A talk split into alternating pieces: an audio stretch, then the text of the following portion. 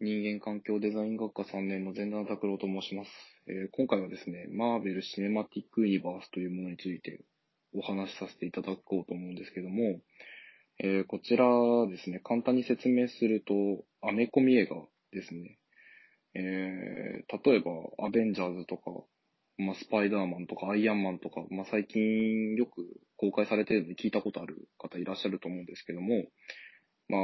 そういう、まあ、見てみたいけど、どっから見ていいかわかんないとか、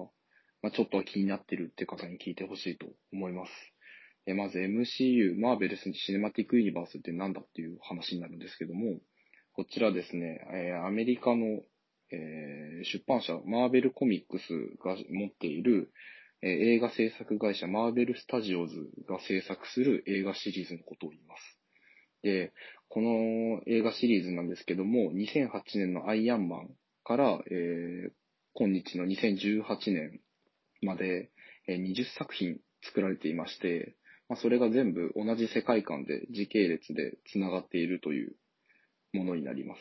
で、このシリーズなんですけども、えー他に有名な映画シリーズとして、スター・ウォーズっていうものがあると思うんですけども、もうそれに大差をつけて、もう歴史的にもう大ヒットしているシリーズになりまして、もう興行収入では世界歴代1位を記録しているほどのものになっています。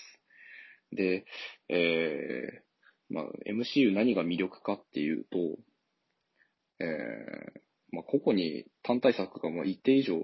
のレベルで面白いっていうのがまあ一番だと私は思っていまして、えーまあ、ヒーロー映画っていうと、まあ、基本的には、まあ、敵を倒して終わりでしょうってまあ思われがちなんですけども、まあ、実際はまあそうなんですけど、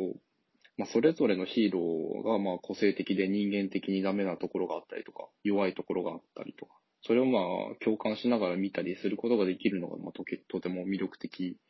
であったり、まあ、見ていくうちにだんだんだんだん好きな俳優とかが出てきて、まあ、それのために見ている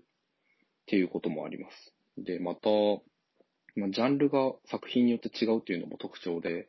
まあ、例えばスパイダーマンであれば、えー学生などで青春ものとか、で、アントマンとかだと、まあ、ギャグものというか、まあ、結構ライトな感じ。で、逆にキャプテンアメリカとかだと、もうポリティカルサスペンスもので、結構政治色が強かったりっていうのがまあ特徴であります。で、えーこれからですね、えー来年の4月か5月ぐらいにアベンジャーズ4、まあ、これ仮のタイトルなんですけども、この10年間の集大成になる作品が公開されます。で、今年の、4月に公開されたアベンジャーズ・インフィニティ・ウォーっていうものがあるんですけども、まあ、この作品もまあ一応10年間の集大成って言われてるものなんですけども、えーまあ、物語としてまあ最強最悪の敵サノスにアベンジャーズのメンバーが立ち向かうっていう作品だったんですけど、まあ、これの結末がまあ衝撃的な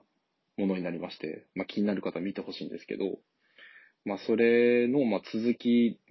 とし、続きで、えー10年間の完結編という感じで制作されるのがアベンジャーズ4になります。で、まあ、ぜひともこの作品を皆さんに映画館で見てほしいと思うので、まあ、これから何を見たらいいのか、えーどんな作品がいいのかっていうのをご説明させていただきたいと思うんですけども、えーアベンジャーズ4の1個前に、来年の3月に、キャプテン・マーベルっていう作品が公開されます。で、そのキャプテン・マーベルっていうのは、ま、女性ヒーロー、マーベルの中でもは、えー初の、えー単単独作でまあ女性が主体になっているものなんですけども、まあ、この作品がですね、まあ、まあ、アベンジャーズ4に直接的につながる、かつ、えーアベンジャーズが誕生する前の話を描くので、実質こっから見始めても全然問題がないっていう点で、初心者でも入りやすい、かつ、もうここからすぐアベンジャーズ4を見れるっていう点で、ぜひ来年の3月行ってほしいものになります。で、まあちょっとネタバレになっちゃうんですけども、アベンジャーズ・インフィニティ・ウォーのラストで、まあキャプテンアメリカじゃないわ、キャプテン・マーベルにですね、まあ、救援信号を送るという、もう間違いなく、もう、アベンジャーズ4で要になるキャラクターになると思うので、まあ、ぜひ見てほしいなと思います。